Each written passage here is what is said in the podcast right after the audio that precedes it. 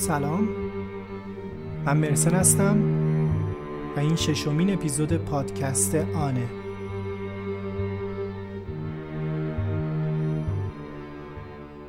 پادکست آن پادکستیه که توی هر قسمتش داستان واقعی آدم ها رو تعریف می‌کنیم و سعی می‌کنیم خودمون رو جاشون بذاریم.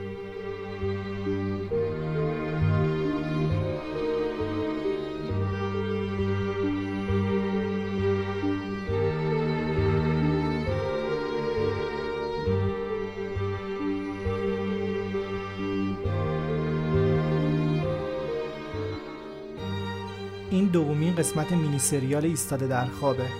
اگر قسمت اول رو نشنیدین برگردین و اپیزود پنجم رو گوش کنید. فردا شبم سومین و آخرین قسمتش پخش میشه. داستان رو تا اونجا شنیدیم که توی یک کامیون با بار هندونه گیر کردیم و نفسمون بند اومده.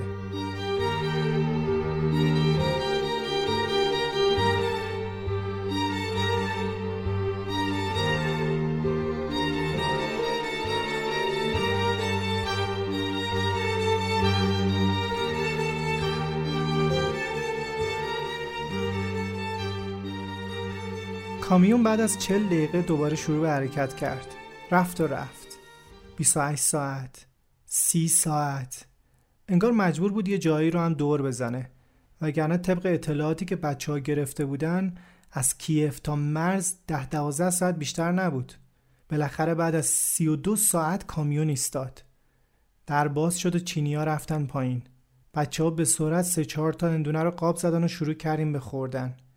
نیم ساعت بعد کامیون باز ایستاد و عقب عقب رفت و پارک کرد. یه طوری که در عقب کامیون روبروی دالون بود. در باز شد. یکی یکی از ارتفاع دو متری پایین میپریدیم و بدون استثنا زمین میخوردیم. تا دو سه قدم اول رو نمی‌تونستیم درست روی پاهامون وایسیم. چند نفری که ما رو به سرعت به سمت اتاقی هدایت می‌کردن از خنده رود و بر شده بودن. اینجا ما توی ده هستیم. دورمون پر از خرگوشای دور شکل و مرغ و خروسه. اتاقی که ما توش هستیم یه خوکدونی ناتمومه. که کفش از کارتون فرش شده. مردی که مراقب امشب ماست دو تا سطل 20 لیتری رو پشت در می‌ذاره. به عنوان دستشویی. من که توی کامیون هرچی سعی کرده بودم موفق نشده بودم میرم با تمام قوا هو می‌کشم و دل رودم به هم میپیچه و به این فکر می‌کنم که ما آدم ها چقدر ناتوانیم. نبود خیلی چیزای ساده که فکرش هم به ذهنمون نمی‌رسه می‌تونه برامون جهنم بسازه. چیزی مثل سی ساعت نشسته حبس بودن و ادرار نکردن. انگار آدمایی که توی روستا زندگی می‌کنن همه جای دنیا یه مهربونی و انصاف خاصی دارن.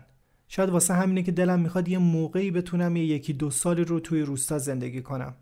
چند دقیقه بعد از رسیدنمون صابخونه در طویله رو باز کرد و با دست اشاره کرد که الان غذا می‌خورین یا بعدم غذا بیارم. ما داشتیم میمردیم از گرسنگی و منتظر بودیم یکی از بچه ها بگه آره بیار. ولی پاکستانی ها هنوز جیره غذایی داشتن. یکیشون پرید جلو و اشاره کرد که نه بعدن صدای ایرانی و افغانستانی ها بالا رفت و یکی از بچه ها پرید پاکستانی رو کنار زد و به صابخونه گفت نه الان بیار. اونم که دید تعداد زیادی اعتراض کردن رفت غذا بیاره. توی طویله 25 نفری بودیم. 6 7 نفرم افغانستانی بودن که خودشون رو بیشتر با ایرانیا صمیمی می‌دونستن تا با پاکستانیا مرد صابخونه بعد از نیم ساعت برگشت و با خودش نون گرم و چهار تا رول کالباس آورده اشاره کرد که این مال همه است. کیوانم که حسابی گشنش بود پرید و همه غذاها رو دم در تحویل گرفت. کینه پاکستانی ها رو هم به دل گرفته بود. اثر لجبازی روش کرد سمت بچه های ما سه تا رول کالباس رو داد به و بچه ها سه سود قایمش کردن.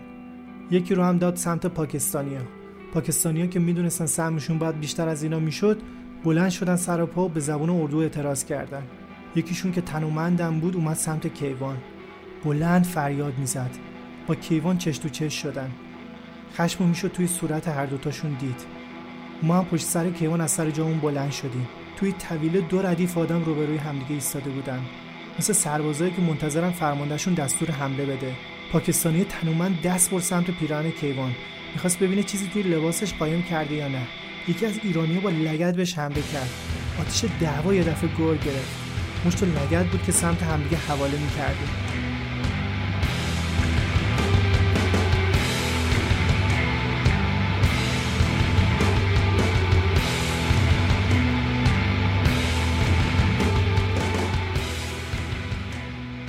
صابونه پیدا شد. به زور همه رو از همدیگه جدا کرد. عقبتر رفتیم و وسطمون یه مرز تشکیل شد. من بلند بلند نفس می زدم یه تیکه از لباس هم پاره شده بود. نگاه کردم دیدم نونایی که صابخونه آورده همه زیر دست و پا موندن و خاکی شدن و دیگه نمیشه خوردشون. برگشتم سمت دیوار طویله چشمامو بستم. این اولین جنگ سر غذا بود. که منم تو شریک بودم.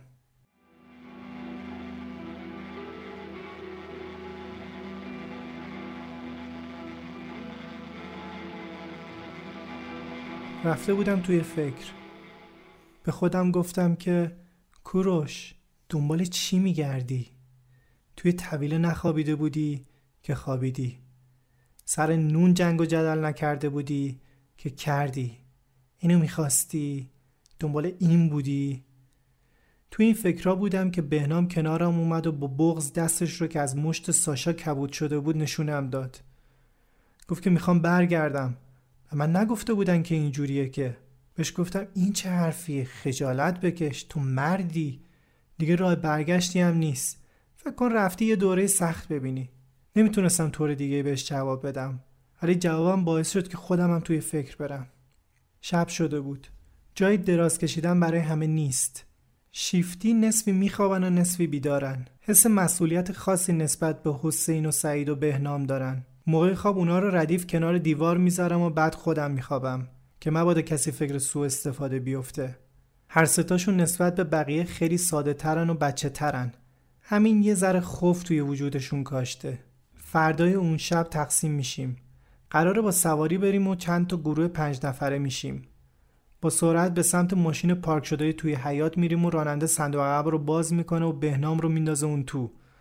صندلی عقب ماشین رو کاملا برداشته و چارتامون رو جا میده و با دستش سرمون رو می‌بره پایین و حرکت می‌کنه. نیم ساعت بعد می‌رسیم به یه خونه. یه اتاق 6 متری که برای وارد شدن باید از توی آشپزخونه 6 متری بگذری و توالت هم بیرونه. بعد از نیم ساعت چهار نفر دیگه هم میان. به اون میفهمونن که اینجا اگر کسی گزارش قاچاق آدم بده جایزه خوبی می‌گیره. واسه همین باید تمام روز رو ساکت توی خونه باشیم. کسی هم توی طول روز مراقبمون نیست. فقط شب دو سه ساعت رابط میاد و در رو برامون باز می‌کنه تا بریم توالت. توی یه گونی هم نون و سیب زمینی و کنسرو بهمون میدن. الان ده روز از سفرمون میگذره و با گروهی از ایرانیایی که مدت بیشتری تو مسیر هستن همخونه میشیم. جایی که مستقر هستیم ظاهرا برای یه نفر ساخته شده. اما حالا هر نه نفرمون باید توی همین اتاق آشپزخونه بخوابیم. از نمای پنجره چند تا خونه یه طبقه که حیات بزرگی دارن دیده میشه. اینجا احتمالا یه ده یا یه شهرک کوچیکه. بابک و علی همون مرد چلو چند ساله قرصای مسکنی رو که همراهشون بود عین تریاک سیخ و سنگ می‌کنن. از روی ظاهرشون حس می‌زدم که اعتیاد داشته باشن. شاید نشگی بتونه کمی فشار تجربه مسیر رو از سرشون بپرونه. بعد از کامیون هممون بوی گند گرفتیم. نیمه شب رابط پیداش میشه و توی تاریک تونستیم یه ساعت بیرون بشینیم تا هوای تازه بخوریم. توالت بیرون از خونه بود و توی کل شبانه روز فقط نیم ساعت می‌تونستیم ازش استفاده کنیم. به همین خاطر اکثر بچه ها دیفنوکسیلات میخوردن که یوبوست بگیرن. صبح روز سوم علی دلدرد عجیبی گرفت. دراز می‌کشید و ناآروم بود. بعد از ظهر درد شدت گرفت و نمی‌تونست هوای گرم اتاق رو تحمل کنه.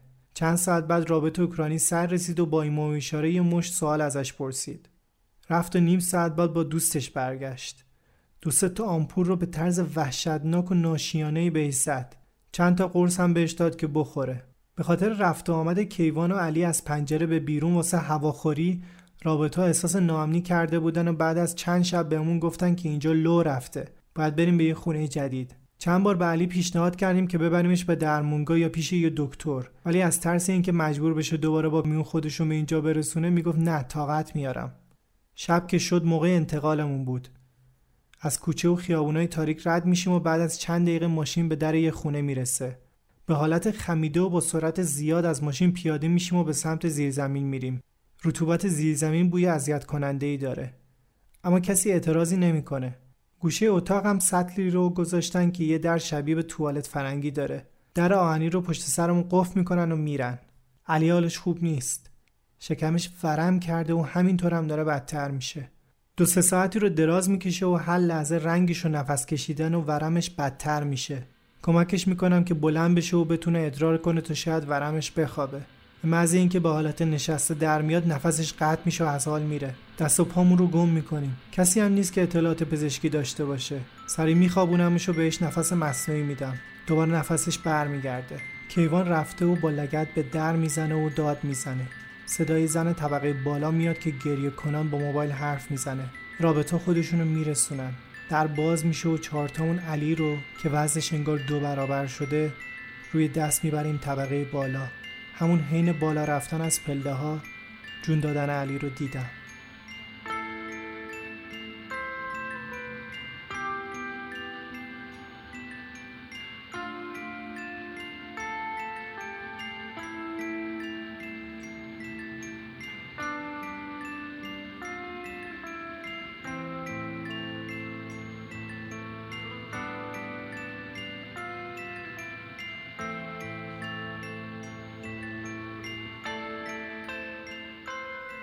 دوتا مرد اوکراینی خودشون رو رسونده بودن و ما رو دوباره برگردوندن پایین. هوای مرگ همه زیر زمین رو پر کرده بود و هممون حسابی ترسیده بودیم و حس می‌کردیم ما هم مریض هستیم. ممکنه همین بلا سرمون بیاد. یه ساعت بعدش رئیس بزرگ سر می‌رسه.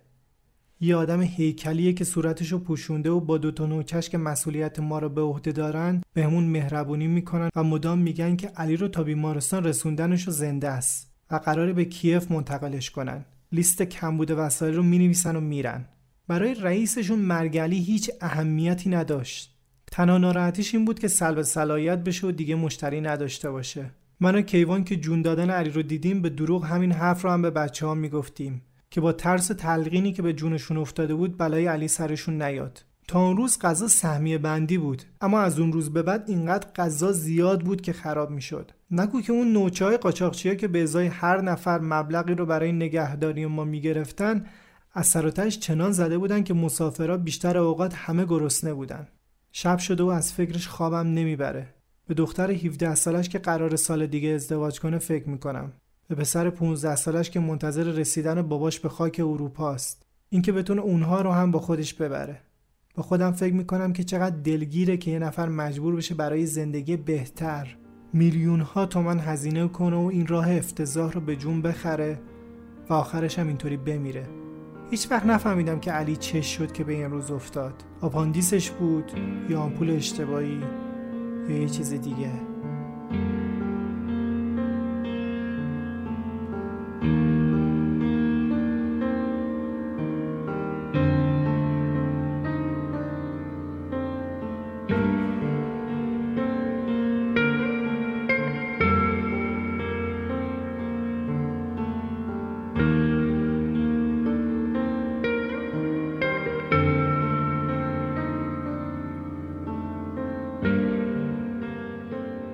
سه روز گذشته و ما هنوز توی همین زیرزمین هستیم. در زیرزمین رو مشروط به آروم بودنمون از ابتدای تاریکی تا صبح باز می‌ذارن. همه دور هم توی پله میشینیم و آسمون رو نگاه می‌کنیم. روز پنجم یه گروه ده نفری افغانستانی بهمون ملحق شدن و باز اوضاع به هم ریخت. برای خوابیدن باید کتابی کنار همدیگه میخوابیدیم و هر صبح یه طرف بدنمون کرخ بود و درد می‌کرد. تعداد زیاد و گرمای شدید باعث شده بود که اکثرمون بدون پیراهن بگردیم و بیشتر توی وان کوچولو و با قابلمه آب گرم دوش بگیریم. بعد سه روز کیوان خسرو و بابک با افغانستانیا دعواشون شد. سبب خیری شدن که اونا رو جابجا کنن و بازم بشیم هشت نفر. امروز 16 روزه که لب مرز هستیم و هنوز خبری از حرکت نیست. چند نفر دیگه بهمون اضافه شدن و بینشون یه پسر جوون کرد هست که همه مارکوپولو صداش می‌کنن. نه ماهی که توی راه از ترکیه و یونان گذشته تا رسیده به اینجا. گروه جدید دو ماهی که اینجا گیر کردن. قبل ما 45 روز رو هم توی همین زیرزمین زندگی کردن که اون دفعه قبلی 35 نفر بودن. با وجود یه زن و شوهر یه بچه. مارکوپولو بهمون میگه که دارین اینجا پادشاهی می‌کنین. خیار و گوجه دارین. مرغ می‌خورین. ما سر یه لغمه نون که کم و زیاد می‌شد خون به پا می‌کردیم. تعریف می‌کرد که یه روز زن روی سطل توالت بوده و مردم دست زنش رو گرفته بوده. تا نکنه سطلی که روی زمین ناصافه و کمی لغ می‌زنه چپ بشه. که از دور می‌بینه بچه کوچولوشون داره میره سمت قابلمه روی گاز. مرد دست زنش رو ول می‌کنه و طرف بچه میدوه. زن که روی دو پا مثل همه روی سطل بوده تعادلش رو از دست میده و می‌خوره زمین. سطل پر هم روش خالی میشه. بوی گند همه جا رو بر میداره زن بیچاره بعد از سه بار همون کردن هم بو می‌داده. و دیگران تحقیرش می‌کردن. چه فیلمی هم بوده تمیز کردن کف. زن و بچه بیچاره فقط 45 روز از راه رو اینجا بین این همه مرد بودن که از گرما و رطوبت با لباس زیر میگشتن و پشت یه پرده دوش می‌گرفتن. خدا می‌دونه که تا رسیدن به مقصدشون چقدر زج کشیده بودن. روز 17 انتظار به سر می‌رسه. امشب قرار مرز رو رد کنیم. به همین خاطر دیروز این سه نفر رو پیش ما آوردن. بعد از مدت ها انتظار توی زیرزمین بدبو خبر حرکت همه رو ذوق زده کرده. به همون صورت قبلی و چهار پنج نفره با همون ماشینا از خونه تا یه جایی توی جنگل میبرنمون. اونجا هم هر چند مدت یه گروه آدم که جایی توی همین خونه ها پنون شده بودن به همون ملحق میشن. 25 30 نفر چینی ده دوازده نفر هم افغانستانی به جمعمون اضافه میشن. در مجموع 50 60 نفری میشیم. یکی از چینی ها لباس سفید تنشه و رابط جدید محکم با دست می‌زنه تو سر کله خودش. با داد فریاد بهش میفهمونه که با لباس عوض کن هوا محتابی میشه و حرکت می‌کنیم. یه ساعت که میگذره از یه جایی از زیر سیم خاردار رد میشیم. به جایی می‌رسیم که تا فاصله دو سه کیلومتری هیچ درختی نیست. رابط مثل اسب میده و ما پشت سرش. بین چینا چهار پنج نفرشون سرشون رو با تیغ زدن. بین ایرانیان شایع شده که این چهار پنج نفر چینی دخترن. برای استتارشون از طرز تجاوز لباسای گشاد استفاده می‌کنن و سرشون رو با تیغ زدن. از سر شب تا نزدیکی های صبح رو حرکت می‌کنیم و جایی توی جنگل ساکن میشیم. از آشغالایی که روی زمین ریخته میشه فهمید که درست همون جایی ساکن شدیم که گروه قبلی هم بودن. همه از حال میرن. گرسنه و تشنه گوشه لم میدن. دو نفر با دو تا کارتون غذا و نوشیدنی میان سراغمون. یه کارتون برای ایرانی و افغانستانیا یه کارتون هم برای چینیا بهمون توصیه اکید می‌کنن که از جامون تکون نخوریم تا شب بشه. و بهمون میگن که درسته که تناتون می‌ذاریم ولی از دور هواتون رو داریم. توی کل سفر یاد گرفتیم بدون اینکه زبون همو بلد باشیم همدیگه رو بفهمیم. مارکوپول سرگذشت خیلی عجیب و سختی داشته. پسر آروم و مهربونیه که مدام تبسم شیرینی روی لباشه. ازش خوشم اومده و مدام ازش می‌خوام برام خاطره تعریف کنه. از یه زن و مرد افغانستانی حرف می‌زنه که دخترشون رو جایی توی مسیر جنگل از دست میدن. رابط بهشون یک ساعت وقت میده که دخترکشون رو به خاک بسپارن. پدر و مادر بیچاره با دستای خودشون گدال می‌کنن و دخترکشون رو به خاک میسپارن. از یه زن و مرد ایرانی حرف می‌زنه که داشتن از یه کامیون بلند بالا می‌رفتن که سوار بشن. راننده احساس خطر می‌کنه و راه میفته مرد کمک کرده بود که زنش سوار بشه. همون موقع دوتا رابطه دیگه با شتاب از کامیون دورش می‌کنن و در کامیون بسته میشه. مرد توی 20 روزی که همسفر مارکوپولو بوده از زنش هیچ خبری نداشته. از یه گروه چهار نفره دختر حرف می‌زنه که بین سی چل تا مرد بودن. از سرس اینکه دچار تجاوز گروهی نشن هر کدومشون با یه پسر صمیمی شدن و توی سفر همخوابشون بودن.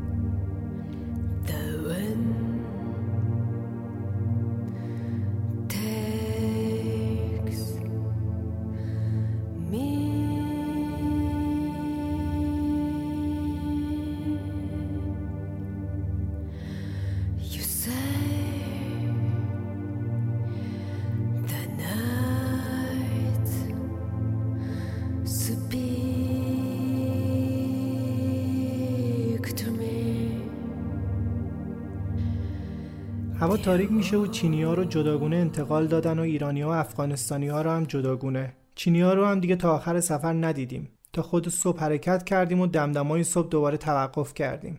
رابط های جدید واسمون غذا آوردن. تقریبا هر 24 ساعت یه بار بهمون به غذا می‌رسه. ظاهرا گروه قبلی اینجا کار درگیر بارون شده بودن. این رو از پلاستیک بزرگی که اونجا بود می‌شد حس زد. یهو از زیر پلاستیک مار دو متری تکون خورد. مار بخت برگشته شکار شد. سر و تش به اندازه یه وجب قطع شد. بچه هم یه آتیش کوچیک درست کردن و گوشتش رو کباب کردن. چهار نفر از جمله من کباب مار خوردیم. الحق که گوشتش هم لذیذ بود. شب میشه و قرار مسیری رو با ماشین حرکت کنیم. همه پشت درختای کنار جاده پنهون میشیم و چهار تا سواری شیک می‌رسن. ما شیش نفر عقب یکیشون میشینیم. دو ساعتی رو حرکت می‌کنیم و ماشین توقف می‌کنه. به همون سرعت سوار شدنمون پیاده میشیم. توی این شیب تند توی دره‌ای که پوشیده از درختای بلند سرد سیریه از یه تپه 2300 متری بالا میریم و جایی ساکن میشیم. چهار تا رابط جدید می‌بینیم که رئیسشون زن قد بلند و بیرحمیه. اگرچه تابستونه ولی نیمه شب هوا سرده و توی شیب در قالب سه گروه کنار هم میخوابیم. سردی هوا باعث میشه که همه چسبیده به هم بخوابیم و اگر کسی بخواد تکون بخوره نفر جلوی فریاد می‌زنه که تکون نخور لام هستم بچسب به کمرم. صبح میشه و زن رابط باز پیداش میشه. جذبه عجیبی داره. بطری آب زیادی برامون میاره تا مبادا به جوی کوچیک اون طرف جاده بریم. و هر کدوممون تکه نونی به اندازه کف دست با یه پنیر سه گوشی میدن. این غذای 24 ساعتمونه تا بیحال یه گوشه بیفتیم و این ور اونورم نریم. حامد که دوست صمیمی و چند ساله کیوان بوده به شدت دچار فشار روحی شده و مسببش هم کیوانه. گرچه من هنوز برخورد تندی با کیوان نداشتم ولی واضحه که اگه لازم بشه برای دفاع از حامد توی روش میستم سه شبانه روز رو توی جنگل میمونیم از گرسنگی درختهای اطرافمون رو جستجو می‌کنیم تا چیزی برای خوردن پیدا کنیم. درخت زغال ای که پیدا می‌کنیم دردمون رو دوان نمی‌کنه. فقط زیر درخت بلندی چند تا فندق می‌بینیم و با هرس می‌خوریم. با احتیاط و توی زمانی که رابط مراقب نداریم خودمون رو به جوی آب باریک و زلال اون طرف جاده میرسونیم و سرمون رو با شامپویی که یکی از بچه ها با خودش آورده میشوریم. خوابیدن توی جنگل و روی زمین قیافه رو تماشایی کرده. شدیم گروه چرکو گفته بودم که آدم موجود ضعیفیه که وقتی خیلی چیزای ساده اطرافش رو ازش بگیرن می‌خواد جون بده انسانیتش یادش میره و وحشی میشه بعید نیست که اگر مثل دریانوردای قدیمی از فرط گرسنگی در حال مرگ بودیم گوشت همدیگر رو هم میخوردیم گرچه این مواقع بهترین وقت برای محک زدن اطرافیانته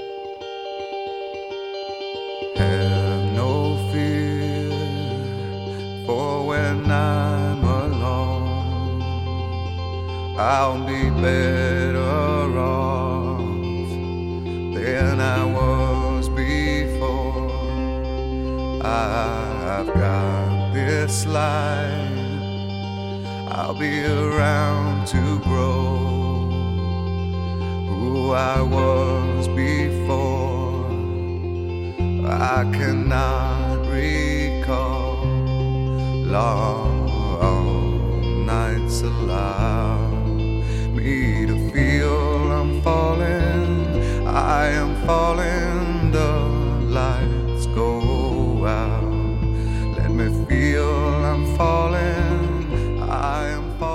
بعد از سه شبانه روز توقف توی دره با ماشین انتقالمون میدن. چهار نفر عقب سواری میشینیم و توی اوج گرسنگی و بیرمقی 7 ساعت حرکت می‌کنیم و در امتداد جاده و تونل های زیبا سرنوشتمون رو جستجو می‌کنیم. تابلو 10 کیلومتری براتیسلاوا رو نشون میده و ماشین توی فری میپیچه.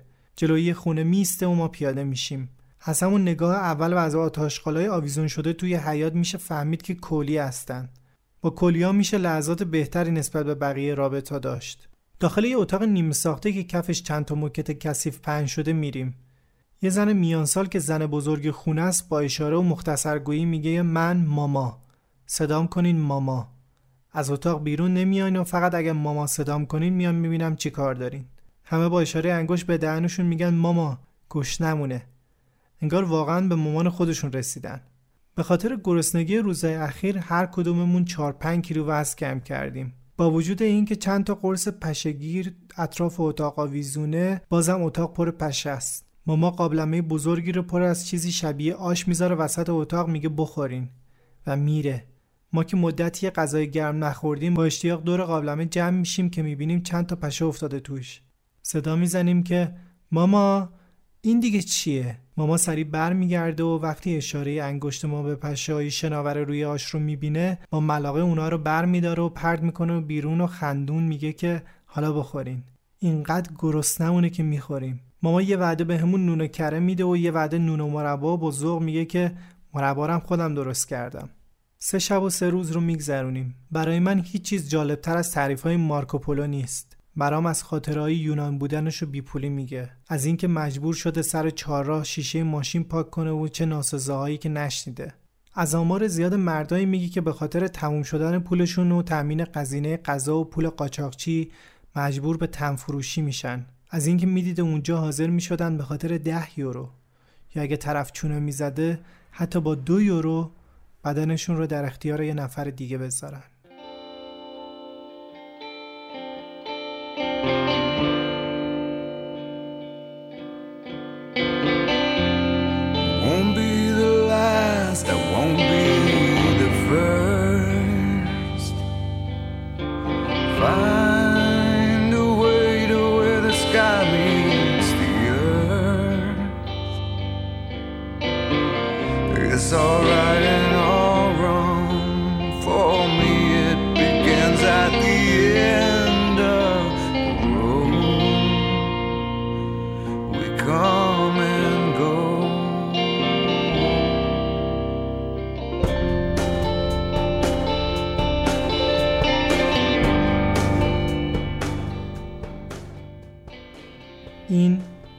ششمین اپیزود پادکست آن و دومین قسمت مینی سریال ایستاده در خواب بود. اگه این اپیزود رو شب انتشار شنیدین، فردا شب اپیزود بعدیش میاد. ما رو توی اینستاگرام، تلگرام و توییتر با آیدی دیسیسان پادکست می‌تونید پیدا کنید. لطفا تگمون بکنید و نظرتون رو هم بگین. اگر تجربه مشابهی هم داشتین، خوشحال میشم با ما به اشتراک بذارین. ممنونم از نکیسا برای تدوین، زهره برای ویرایش، سامانا امیر برای بازنویسی داستان، بچه های ارسی برای انتخاب موسیقی و علیتای عزیز که در ضبط این اپیزود بهم کمک کرد. واسهتون بهترین ها را آرزو می‌کنم و خدا نگهدار.